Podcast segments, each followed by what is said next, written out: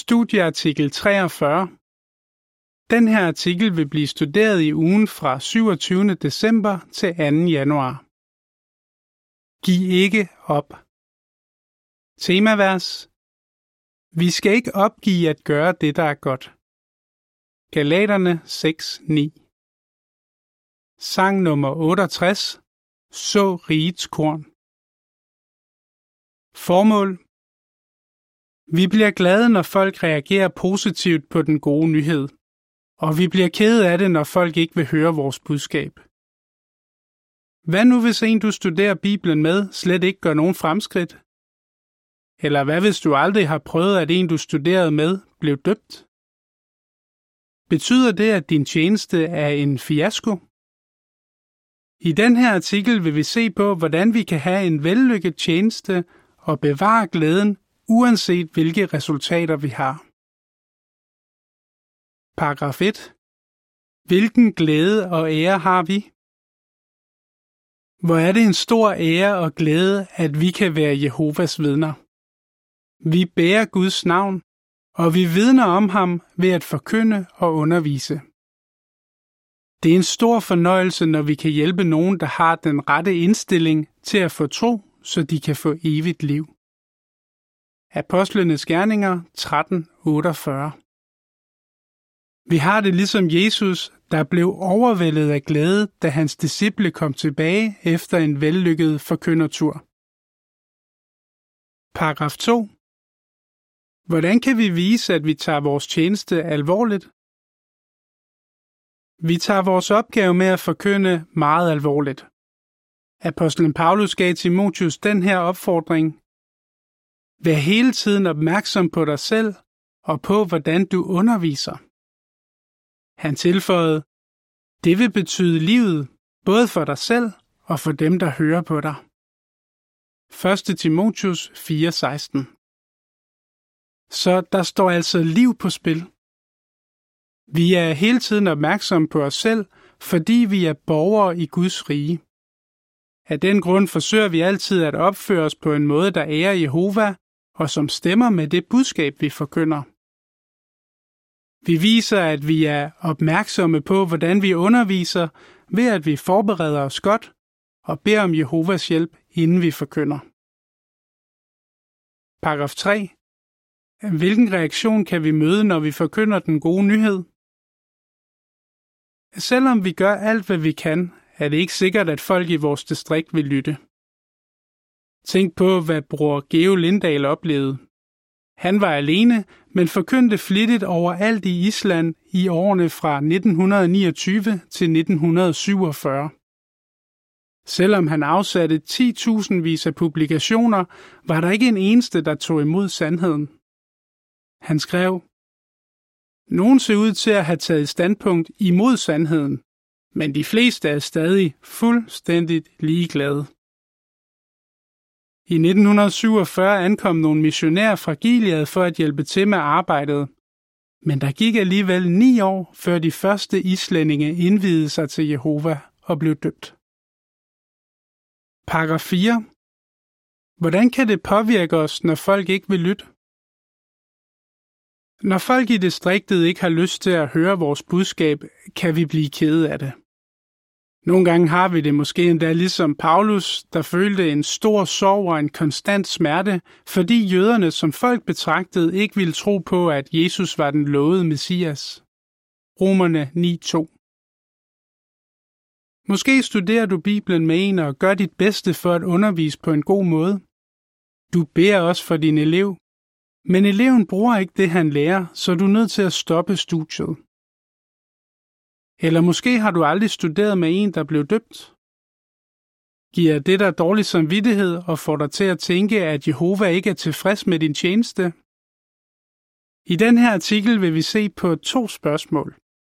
For det første, hvad afgør om vores forkyndelse er vellykket? For det andet, hvad kan hjælpe os til at have realistiske forventninger? Hvad afgør om vores forkyndelse er vellykket? Paragraf 5. Hvorfor får vi ikke altid de resultater i tjenesten, som vi kunne ønske os? Bibelen siger følgende om en, der gør Guds vilje. Alt, hvad han gør, vil lykkes. Salme 1, 3. Men det betyder ikke, at alt, hvad vi gør for Jehova, går ligesom vi kunne tænke os. Vi mennesker er ufuldkommende, og derfor er vores liv ofte fyldt med problemer og bekymringer. Desuden lykkes det nogle gange vores modstandere at sætte en stopper for den måde, vi plejer at forkynde på. Så hvad afgør, om Jehova betragter vores tjeneste som vellykket? Lad os se på nogle principper fra Bibelen, der kan hjælpe os til at få svar på det spørgsmål. Paragraf 6. Hvad er afgørende for, om Jehova betragter vores tjeneste som vellykket? Jehova lægger mærke til vores indsats og vores udholdenhed. Han betragter vores forkyndelse som vellykket, når vi udfører den flittigt, og vores motiv er kærlighed, uanset hvordan folk reagerer. Paulus skrev, Gud er jo ikke uretfærdig, så han glemmer jeres arbejde og al den kærlighed, I har vist hans navn, ved både før og nu at hjælpe de hellige. Hebræerne 6.10 Så uanset hvilke resultater vi opnår, husker Jehova vores indsats og vores kærlighed. Det Paulus skrev til korinterne gælder også os. I ved jo, at det arbejde, I gør for Herren, aldrig er forgæves. 1. Korinther 15:58 På billedet til paragraf 6 ser man tre forkyndersituationer. En bror går fra hus til hus, en søster skriver et brev, og en bror ringer til folk. I billedteksten står der, Jehova glæder sig over vores indsats i forkyndelsen, uanset om vi går fra hus til hus, skriver breve eller bruger telefonen. Paragraf 7. Hvad kan vi lære af det, Paulus valgte at fremhæve ved sin tjeneste? Paulus var en fremragende missionær, som oprettede nye menigheder i mange forskellige byer. Da han på et tidspunkt måtte forsvare sig over for nogen, som satte spørgsmålstegn ved hans kvalifikationer som en tjener for Kristus, fremhævede han ikke, hvor mange han havde hjulpet til at blive kristne. Han skrev derimod, Jeg har slidt mere end nogen anden. 2. Korinther 11:23 Ligesom Paulus må vi huske, at det, der betyder mest for Jehova, er vores indsats og vores udholdenhed. Paragraf 8. Hvad må vi huske i forbindelse med vores tjeneste? Jehova glæder sig over, at vi forkynder. Jesus sendte 70 disciple ud for at forkynde den gode nyhed om riget, og da de vendte tilbage, var de fyldt med glæde. Hvorfor var de det? De sagde, selv dæmonerne adlyder os, når vi bruger dit navn. Lukas 10, 17 Men Jesus hjalp dem til at fokusere på det, der var vigtigst, ved at sige, Glæd jer ikke over, at ånderne adlyder jer. Glæd jer over, at jeres navne er skrevet ind i himlene.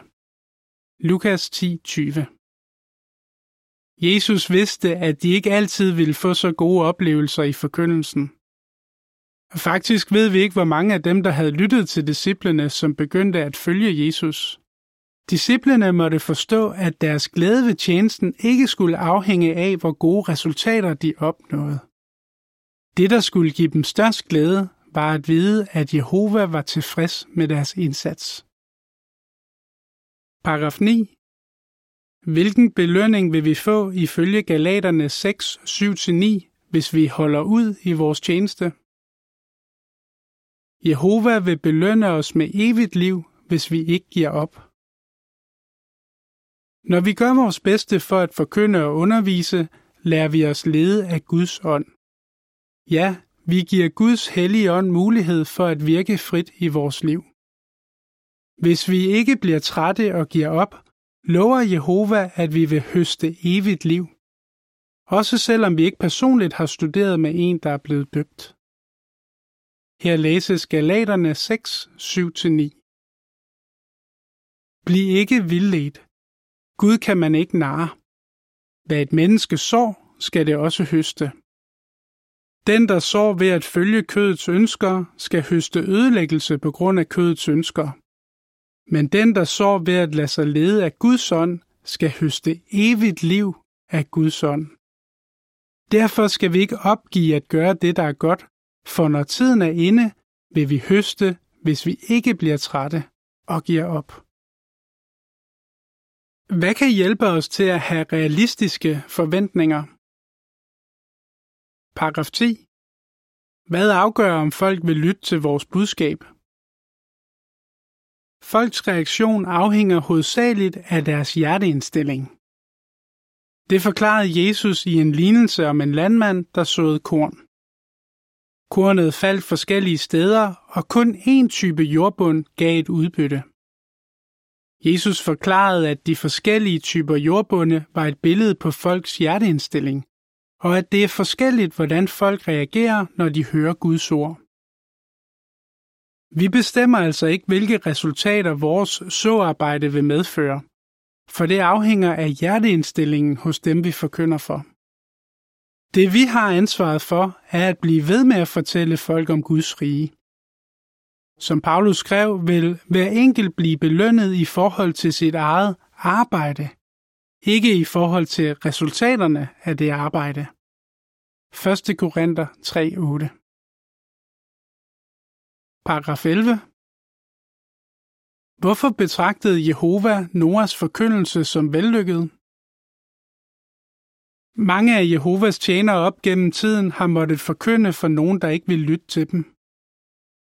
Tænk for eksempel på Noah, der var en forkynder af retfærdighed. 2. Peter 2.5 Han forkyndte sikkert i flere årtier og håbede uden tvivl, at folk ville reagere positivt på hans budskab, selvom Jehova ikke på nogen måde havde indikeret, at det ville ske. Da Jehova forklarede Noah, hvordan han skulle bygge arken, sagde han derimod, Du skal gå ind i arken sammen med dine sønner, din kone og dine sønners koner. 1. Mosebog 6.18 Og da Noah fik at vide, hvilken størrelse arken skulle have, er det måske gået op for ham, at det langt fra var alle, der ville lytte til hans budskab. Som vi ved, var der ikke en eneste, der reagerede positivt på det, Noah sagde. Betragtede Jehova Noah som en fiasko? Overhovedet ikke. I Jehovas øjne var Noahs tjeneste vellykket, fordi han trofast gjorde, som han havde fået besked på. På forsidebilledet, der hører til paragraf 11, ser man Noah og hans familie, der er på vej ind i arken sammen med en masse forskellige dyr og med madforsyninger. I billedteksten står der, Noah forkyndte trofast i mange år, men det var kun hans nærmeste familie, der gik med ham ind i arken. Han var lydig mod Jehova, og derfor var hans tjeneste vellykket. Paragraf 12. Hvad hjalp Jeremias til at finde glæde ved tjenesten? Profeten Jeremias forkyndte også i mange år, selvom han mødte ligegyldighed og modstand. Han blev hånet og fornærmet af sine fjender, og det gjorde ham så ked af det, at han overvejede at opgive sin tjeneste. Jeremias 20:8 Men Jeremias gav ikke op. Hvad hjalp ham til at overvinde sine negative tanker og finde glæde ved forkyndelsen? Han fokuserede på to vigtige ting. For det første, det budskab han forkyndte kunne give mennesker en fremtid og et håb. Jeremias 29:11 for det andet, Jeremias fik lov til at repræsentere Jehova. Vi forkynder også et positivt budskab om håb, og vi får lov til at bære Jehovas navn. Når vi fokuserer på de to vigtige ting, kan vi finde stor glæde, uanset hvordan folk reagerer på vores budskab. Paragraf 13. Hvad lærer vi af Jesus lignelse i Markus 4, 26-29? Åndelig vækst sker lidt efter lidt. Det understregede Jesus i en lignelse om en landmand, der sov. Her læses Markus 4, 26-29. Han sagde også, Guds rige er ligesom når et menneske tilsår jorden. Han sover om natten og står op, når det bliver dag. og kornet spiger og bliver højt, men han ved ikke hvordan. Af sig selv bærer jorden lidt efter lidt frugt. Først strå, så aks, til sidst fuld kerne i akset. Men så snart kornet er modent, går han i gang med sejlen, for så er det høsttid. Resultatet af landmandens arbejde viste sig lidt efter lidt, og der var ikke noget, han kunne gøre for at fremskynde processen. På samme måde ser vi måske heller ikke resultaterne af vores undervisningsarbejde, før der er gået et stykke tid, fordi væksten sker gradvist. Og vi kan heller ikke tvinge dem, vi studerer med, til at gøre hurtigere fremskridt, bare fordi vi gerne vil have det. Så mist ikke modet, og giv ikke op, hvis det tager længere tid for din elev at gøre fremskridt, end du havde forventet. Ligesom landmænd må vi forkyndere være tålmodige. Paragraf 14. Hvilket eksempel viser, at der kan gå lang tid, før vi ser resultaterne af vores forkyndelse? I nogle distrikter kan der gå flere år, før man ser nogle resultater af forkyndelsen. Tænk over eksemplet med Gladys og Ruby Allen, to kødelige søstre, der i 1959 fik til opgave at tjene som pionerer i en by i provinsen Quebec i Canada. Folk ville ikke tale med dem, fordi de var bange for, hvad deres naboer ville tænke, og fordi den katolske kirke havde stor indflydelse i området. Gladys fortæller, et sted gik vi fra dør til dør i 8 timer om dagen i to år, uden at tale med en eneste beboer. Folk kom blot ud til døren for at se, hvem det var, og trak derefter patienterne ned. Men vi gav ikke op. Lidt efter lidt blødte folk op, og nogen begyndte at lytte. I dag er der tre menigheder i den by. Paragraf 15. Hvad lærer 1. Korinther 3, 6 og 7 os om arbejdet med at gøre folk til disciple? Det kræver mere end én forkynder at gøre en person til en disciple. Det er blevet sagt, at der skal en hel menighed til for at hjælpe en elev frem til dåb. Her læses 1. Korinther 3, 6 og 7. Jeg plantede, og Apollos vandede, men det var hele tiden Gud, der fik det til at gro. Hverken den, der planter, eller den, der vander, er altså noget. Det er Gud, der er noget, for det er ham, der får det til at gro. Forestil dig, at en bror giver en folder eller et blad til en, der har vist interesse. Men brugeren finder ud af, at han ikke har mulighed for at komme tilbage på et tidspunkt, der passer den besøgte, så han beder en anden forkynder om at gøre det. Forkynderen begynder at studere Bibelen med personen.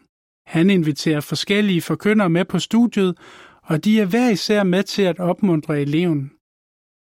Hver eneste bror og søster, som eleven møder, hjælper ham til at vokse åndeligt. Af den grund kan den, der sår og den, der høster, glæde sig sammen over resultatet, som Jesus sagde. Paragraf 16. Hvorfor har du grund til at være glad, selvom det er begrænset, hvor meget du kan gøre i tjenesten? Hvad nu, hvis du har dårligt helbred, eller ikke har så mange kræfter, og derfor ikke kan være så meget med i vores forkyndelses- og undervisningsarbejde? Du har stadig god grund til at glæde dig over det, du kan bidrage med. At tænke over beretningen med kong David og hans mænd, der skulle befri deres familier og tage deres ejendele tilbage fra en amalekitisk røverbande. 200 af mændene var for udmattede til at tage med i kampen, så de blev tilbage og passede på oppakningen. Efter kampen besluttede David, at byttet skulle deles ligeligt mellem dem alle. Noget lignende gælder i forbindelse med vores globale forkyndelsesarbejde – alle, der gør deres bedste i arbejdet, har grund til at glæde sig, hver gang en ny bliver befriet fra satans verden og begynder at tjene Jehova. Paragraf 17. Hvad kan vi være taknemmelige for? Vi takker Jehova for det positive syn, han har på vores tjeneste. Han ved, at vi ikke kan fremtvinge gode resultater af vores indsats men han lægger mærke til vores flittige arbejde og gode motiver, og han belønner os. Han lærer os også, at vi har grund til at være glade over den indsats, vi hver især kan gøre i høstarbejdet. Vi kan være sikre på, at Jehova vil elske os og godkende os, så længe vi ikke giver op. Hvad vil du svare? Hvordan kan det påvirke os, når folk ikke reagerer positivt på vores forkyndelse? Hvad gør vores forkyndelse vellykket? Hvorfor skal vi ikke fokusere på, hvor mange vi personligt har fået med i sandheden? Sang nummer 67. Tal Guds ord. Artikel slut.